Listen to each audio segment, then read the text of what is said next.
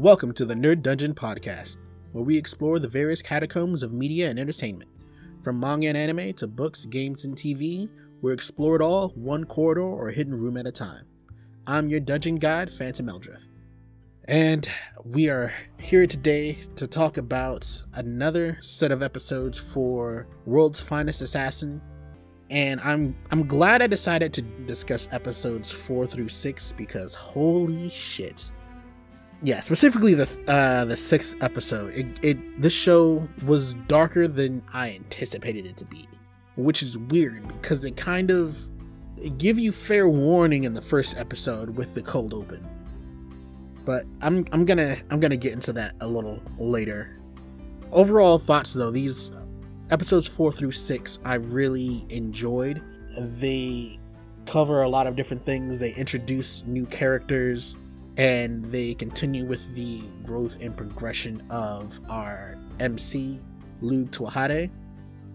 Overall, these last few episodes have definitely shown that this show is not for the faint of heart.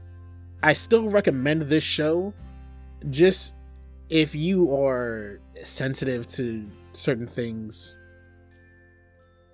or just like sensitive in general to to certain things. Uh, I wouldn't recommend that you watch this.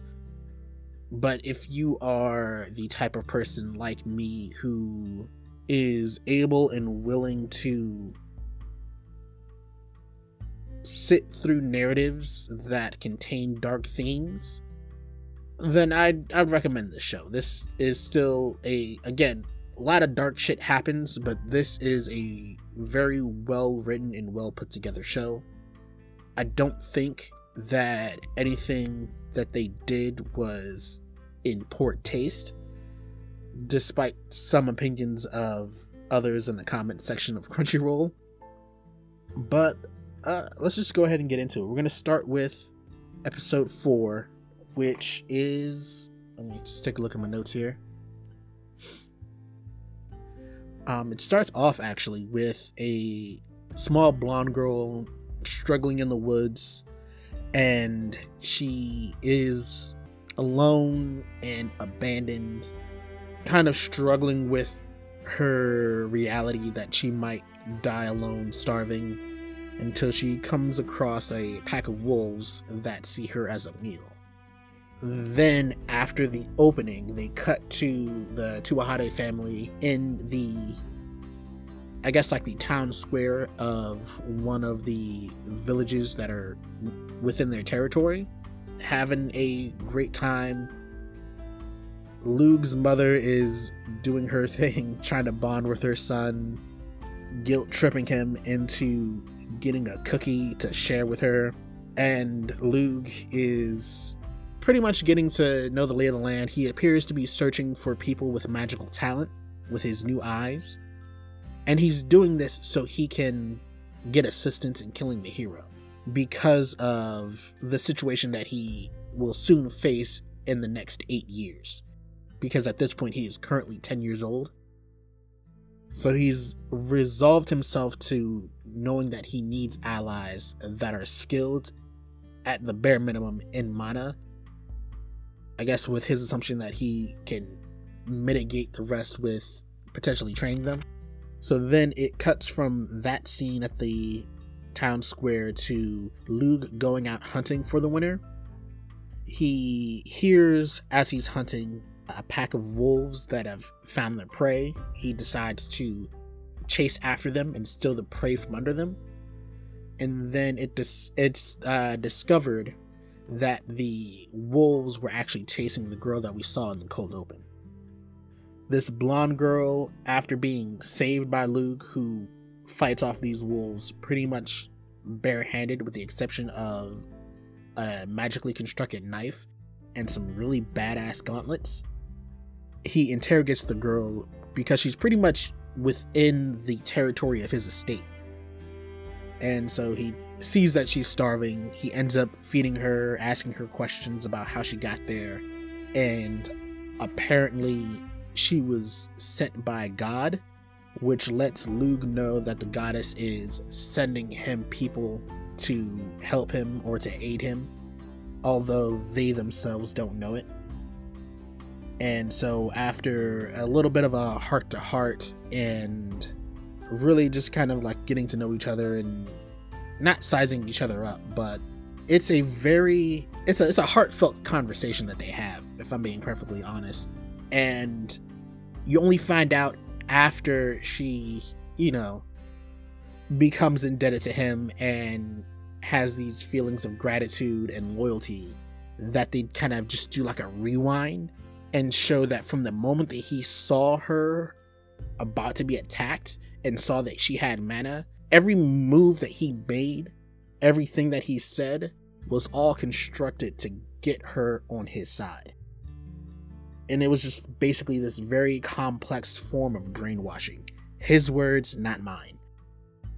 It then does an interesting smash cut or a flashback 40 years, I guess, previously in that world to where the goddess summons another individual who is supposedly the world's finest soldier who died in battle. She gives him the same opportunity that she gives Lug, but when she checks on him like 30 some odd years or 40 years later, this guy is a complete NEET. He is very much living the life of luxury, decided to not even train himself. This guy is just like a fat dude who's sitting in his bed all day eating. And then it flash forwards from there into two years after Lug meets this girl who I forget to mention is the character Tart, who we see in the first episode that was the maid that was, I guess, getting the girls ready for the slave auction that was also there assisting Dia and killing the people when the plan was starting to unfold. So this is two years after Lug and Tart meet, and then Lug has started to train Tart in the Tuatha Dé techniques. And aside from that, she's also become very accustomed to being Lug's personal attendant it seems that the both the mom and Lug's father both love Tart. So as the story progresses and you see how Lug is basically the same way his father was teaching and training Lug, Lug is doing the same techniques and methods with Tart and it is shown that she's caught on to a lot of her training and lessons fairly quickly, but she still seems to struggle with combat techniques. And it's shown with her being very shitty with her knife work, but she expresses that she's actually better with spears. And it's shown when she is showing off to some of the other maids that she's good with using like staff work and so, to kind of compensate for that, Lug ends up making her a foldable spear, which she can use to carry concealed under her dress. It helps her a lot because she's able to use her strengths while also being inconspicuous as one would need to be as an assassin.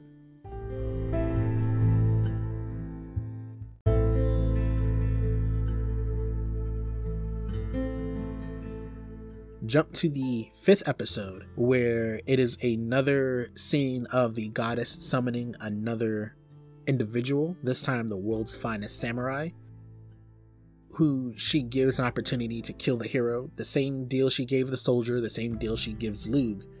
But when she checks on him years later again, this guy is pretty much trigger happy. He's just going around looking for people that he assumes looks like the hero and just starts attacking them randomly. It appears that she's probably testing warriors or maybe not putting all of her eggs in one basket. Or maybe this might be just all of the things that she did before meeting Lug or before deciding that the only person that can kill the hero is an assassin, like she said. We have no idea, but I'm interested to find out. So, from that scene, we go to Tart and Lug in the town market. I'm assuming this is not far from the end of the first episode, but it shows this entire scene kind of showcases how Lug has gotten to know a lot of the townspeople and how helpful he's become as a future lord, he believes that he shouldn't just protect them from bandits or anything like that. He needs to, he feels the need to get to know these people to help aid in their struggles and just these other things that will help breed loyalty. And Tart asks him if he does the same thing with her, and he's upfront about it. He's like, Well, yes, because I need you. It is a very, the things he thinks about is very contractual, it seems, but these are things that benefit everyone. So it doesn't seem like he does this with wholly malicious intent. He just understands the basically the reciprocation of interacting with others.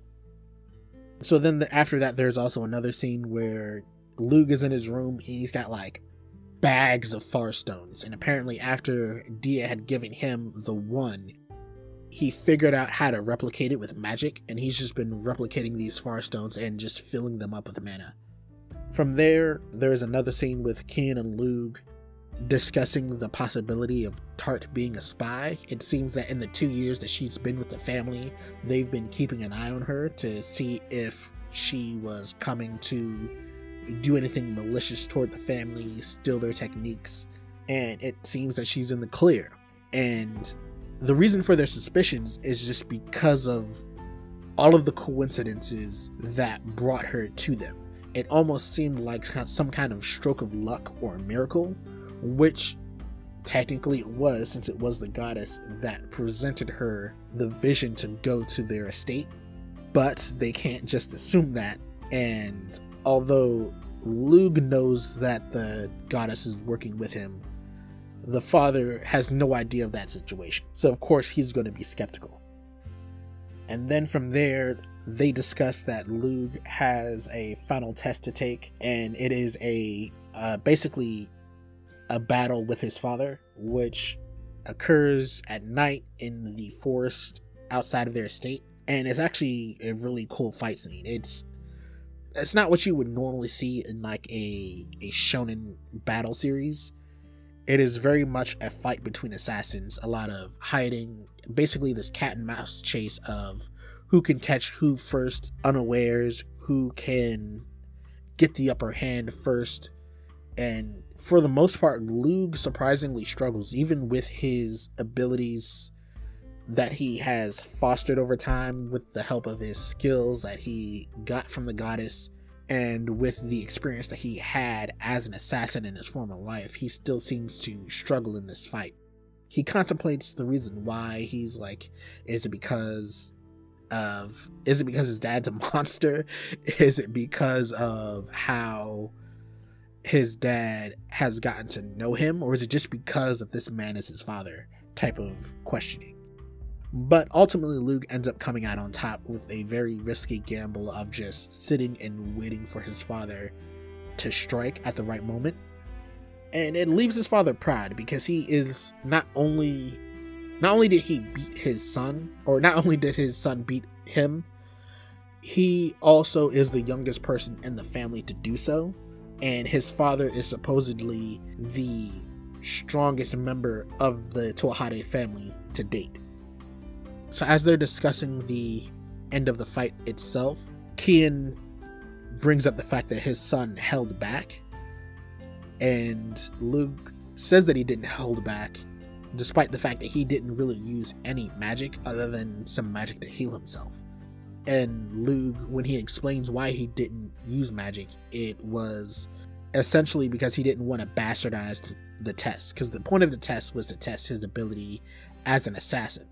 And he knew that using his magic would defeat the purpose of that test. So he went all out in all of his base physical combat abilities. And that also made his father uh, more proud of him for understanding the point of the test and also being able to work within the limits of the situation. And from there, Cian takes Lug to basically shadow him in his assassination work and in his doctor work or his practitioner physician work. Just to kind of, you know, on the job training for the most part to see how things are done, the different methods he uses in killing. Some are very hands on. Well, all of them are pretty hands on, but some are more like he goes in, he kills, he leaves blood, he gets out. Others are he kills, makes it look like the person's been poisoned, or makes him look like he died in his sleep. Uh, another one, he kills and make it look like he got attacked by burglars because this, uh, or bandits, I should say. And because this guy had apparently been dealing with bandits, and it is a method that would hopefully ensure that other nobles don't follow suit in doing deals with bandits. And then, after coming from a physician appointment that he had, Lug and his father discuss how the man's security has tightened up and the point of having a secret identity or a, a second identity or multiple identities. He brings about that Lug has one final test aside from the other final test that he must take, which is to spend two years under the identity of another person, which he had set up upon Lug's birth. So Lug is to study until he is 14 as a man named Illig Balor, who is the son of the Balor family. And to celebrate kind of his finishing up of his training, they they throw this farewell party with the Branch family and friends to celebrate Luke's process and departure.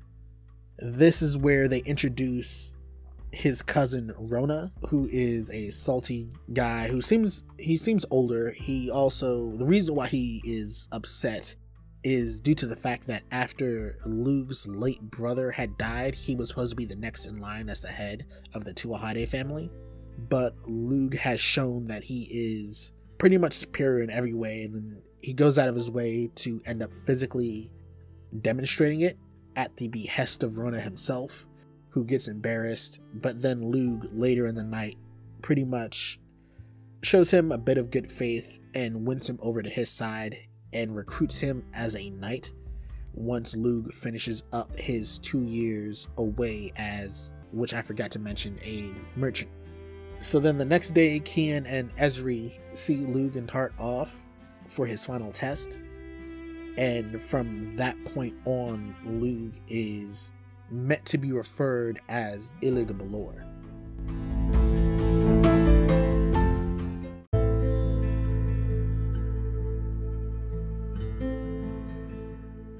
This leads into episode 6. And what I thought was going to happen was we would get an episode of Lug getting to know how to do business, and this is potentially where he meets the next character of the series. But that's not what actually happens at all. Uh, Lug is in the first part of this episode. He basically finishes up his transformation into Illig Balor. He changes his hair, he puts on some glasses, all cool shit. I, I thought this is really gonna be another Lug centric thing or Illig Balor centric thing. However, this is not where that shit went at all. It, after the cold open of Illig Balor completing his identity and the OP, it cuts to the outside of the merchant town of Milteu, which is where Lug is currently staying to do his training and to solidify his identity and it shows this young girl by the name of Maha who is seemingly working as a tour guide or working as a number of tour guides with other girls who are all apparently orphans. And it's it's a very terrific scene. She's very bubbly charismatic. She knows a lot about money and apparently business because her father used to be a merchant. And it's thanks to her that all of those other girls are able to eat well and have a good time earning their living until they get fucking kidnapped. And uh, a bunch of these guys come up and take them. And in the chase, it is shown that Maha possesses mana.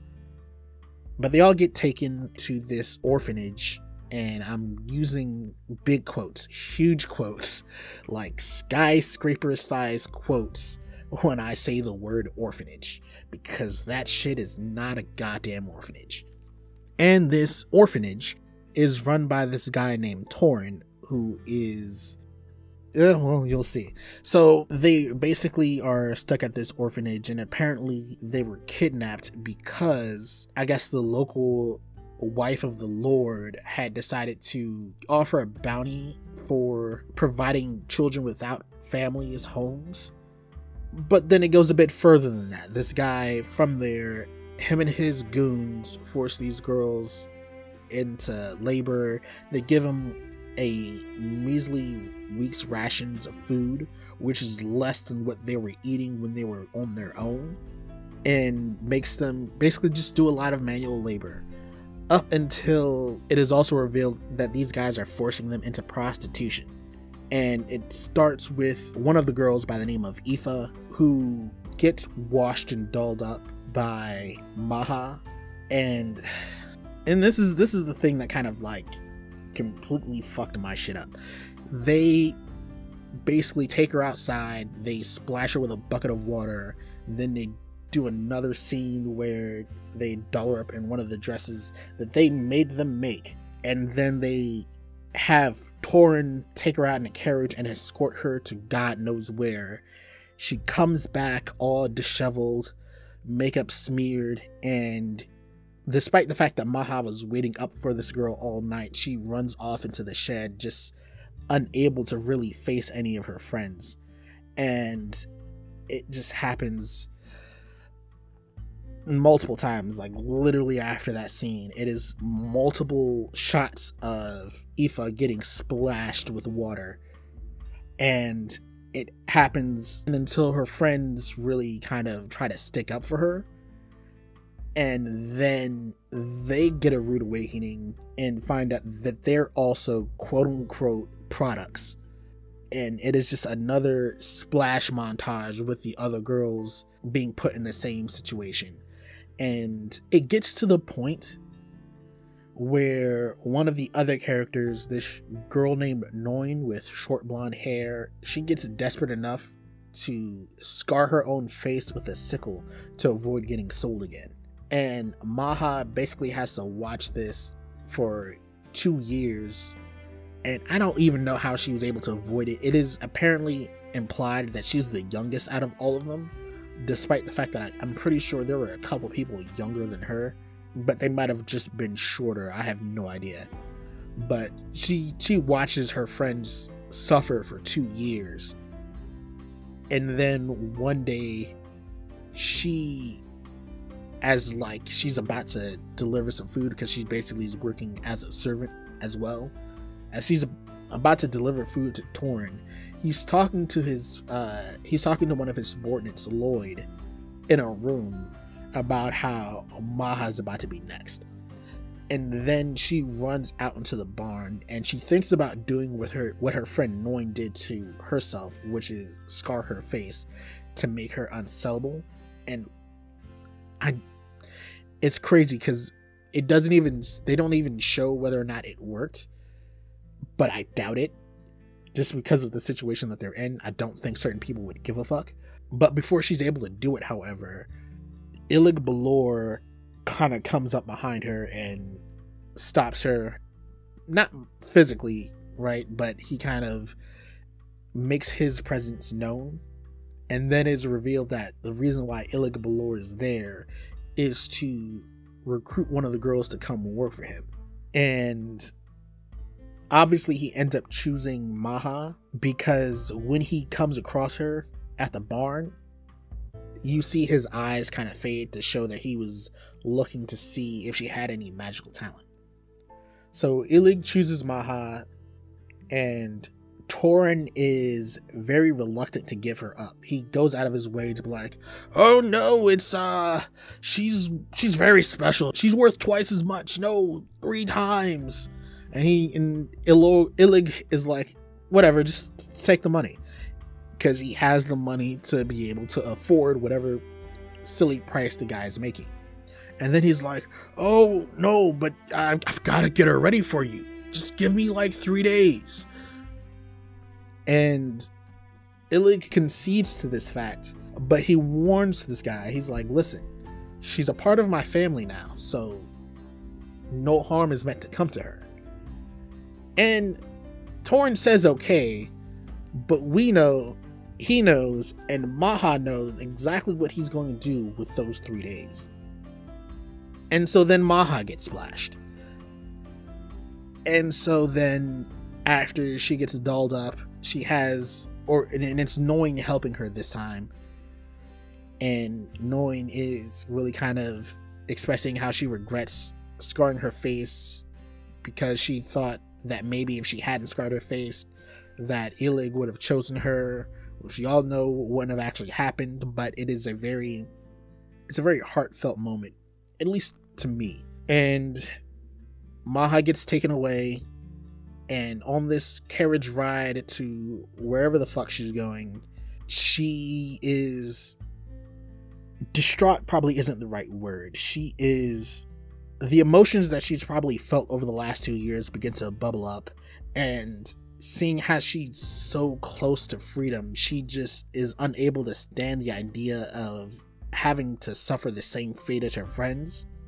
So she then uses her magic to kind of give her extra bit of strength to push Torin away and hop out of the carriage, and she starts running through the woods. And you think she's gonna get away until Lloyd kind of reveals to him reveals himself to be a magic user as well. And then he tries to take advantage of her, tries to make a quote unquote deal with her to let her escape until Illig comes up behind him and he interferes. Then Torin comes up and they both try to jump Illig and attempt to kidnap or get rid of both of them, or to kidnap both of them and then sell them off. However, we all know Illig is a trained assassin, so he takes care of them quickly, and it is also I want to say revealed or assumed that Illig had learned about what they were doing because after this scene they cut over to a random manor in town where a girl in a white dress knocks on a door and this noble drags her inside and we are to assume that the person that is doing this is the person Maha was supposed to go meet. But the girl yells as she's getting her clothes ripped off, and some guards come in and they arrest him. And then it shows that the girl is Tart, and she just fucking hops out the window like a badass. And basically, the entire operation gets shut down. They got they got found out. They got played, and Illig works some magic and heals that girl Noin's scars, and then they end up taking Maha away.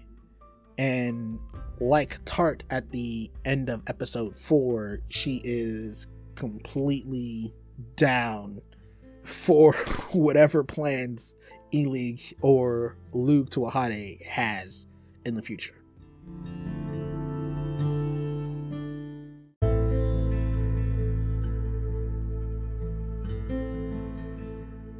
So the story so far has gotten way more interesting. We definitely see now why assassins or an entire family of assassins are needed in this world. They have a really terrible human trafficking problem, and God knows what else. But it's also, despite the subject matter of episode 6, and despite how some people have reacted to episode 6 i after watching it a couple times i ended up looking into the comment section. And a lot of people thought that this was done in bad taste. I disagree. I think episode 6 was done very well. If if you're looking at it in a play format they do everything in a way where it is heavily implied but not actively shown unlike say let's say um unlike goblin slayer i i enjoyed goblin slayer a lot but even them that wasn't heavy implication that was damn near blatant hentai. Like, yeah. So I I think that the animation studio did a very good job of handling this episode. It didn't feel dragged on to me. It was almost like I was invested. If if it wasn't for the fact that they had shown Maha in some of those scenes, I would have felt like I was watching these shit unfold through her. I feel like they did a good job in making you feel for these characters in a as tasteful a way as possible. I think they also did a good job of building the suspense and building up the the frustration of the whole thing. Because the entire time I was looking at it I was just like well when is Illig gonna show up? When is when is this when's the main character gonna swoop in and save the day? And it wasn't until the very last moment where he came in. And I'm I hope in this next episode they show kind of what he was doing to lead up to that. Because I'm not sure if it was because this was happening the same time he was doing his training or if this has happened two years before he went off to do his training. I assume the former only because it would explain why he wouldn't know about any of that at first but who knows? We'll see. Honestly, though, as the beginning of the story progressed, in that little opening scene with Maha and her friends doing the their tourism business, I was hoping that they would end up finding Illig and kind of like having that interaction, and she would have been a business rival of some kind. But that is not what happened. I'm I can't say that I'm disappointed that that's not what happened, but yeah, man, this uh episode 6 was definitely hard to watch, but it's definitely not without its merits. It is high quality storytelling if I'm being honest. Because there's always I'm of the mind that you should be able to do certain things in story as long as they're done tastefully and they are they are done in a way that is relevant or important to the plot. I think the way that they did this was relevant and important to the plot because again it did show in an extensive way the human trafficking problem that this country and potentially this world has. It showcased the need for assassins. It showcased that despite how a lot of places look, that there is still trouble to be had in this world. I think it shows that if this isn't the world going to shit, what the fuck is the hero gonna do to bring the world to its destruction? But I guess we'll find that out hopefully the next coming episodes. Um, I'm not sure if I handled talking about this all that well, but I'm gonna keep going. I'm curious. Uh, I'm curious enough to also potentially pick up maybe the manga or the light novel to see how they handled this situation and to see if there are any things that the manga and light novel covered that the anime skipped over. And yeah, I'm gonna leave it here. Um, no, actually, I'm not. I've got one more thing to talk about. I'm going to talk about the the music of this. I hadn't noticed in the first few episodes, but the music in this series, the soundtrack is really good. It's a lot of orchestral music. Specifically, I hear a lot of strings, and it definitely plays to the era in which it is trying to emulate. But also, it is very much they do a good job of getting the tone of the scene right. I'd say that especially happens in episode 6, also in episode 5 with Lugh's training or his final test with his father. All of it's really well done. And then the ED, which has slowly started to grow on me. Well, I don't say slowly started to grow on me. I haven't really been paying attention as much, but I really like the ED. It is called A Promise. I'll look up the artist later, but it is not like the OP at all, but it is very mellow, not really I want to say it's probably close to like a R&B ish type of vibe, but not really R&B if that makes any sense. It's a if I were to give it like a genre or like a type of song, it, I'd say it's like a ballad. It's called A Promise. And so now I'm officially done done. I've got nothing else to say on these 3 episodes. I'm going to keep watching. I'm going to keep seeing what this story has to offer because I'm wholly invested now. I want to see how Maha. Ex- I want to see how Maha is in her new life. I want to see how Lugh utilizes Tarte and Maha aside from what they showed in the first episode, and I want to see Dia again. I they keep hinting that they're going to meet back up, but I want to see them meet up again, and I want to see her reactions to when she sees both Tarte and Maha in Lugh's presence. And that's going to be all for me today. I'm going to go ahead and traverse down these stairs into the depths, and hopefully, you guys will join me next time.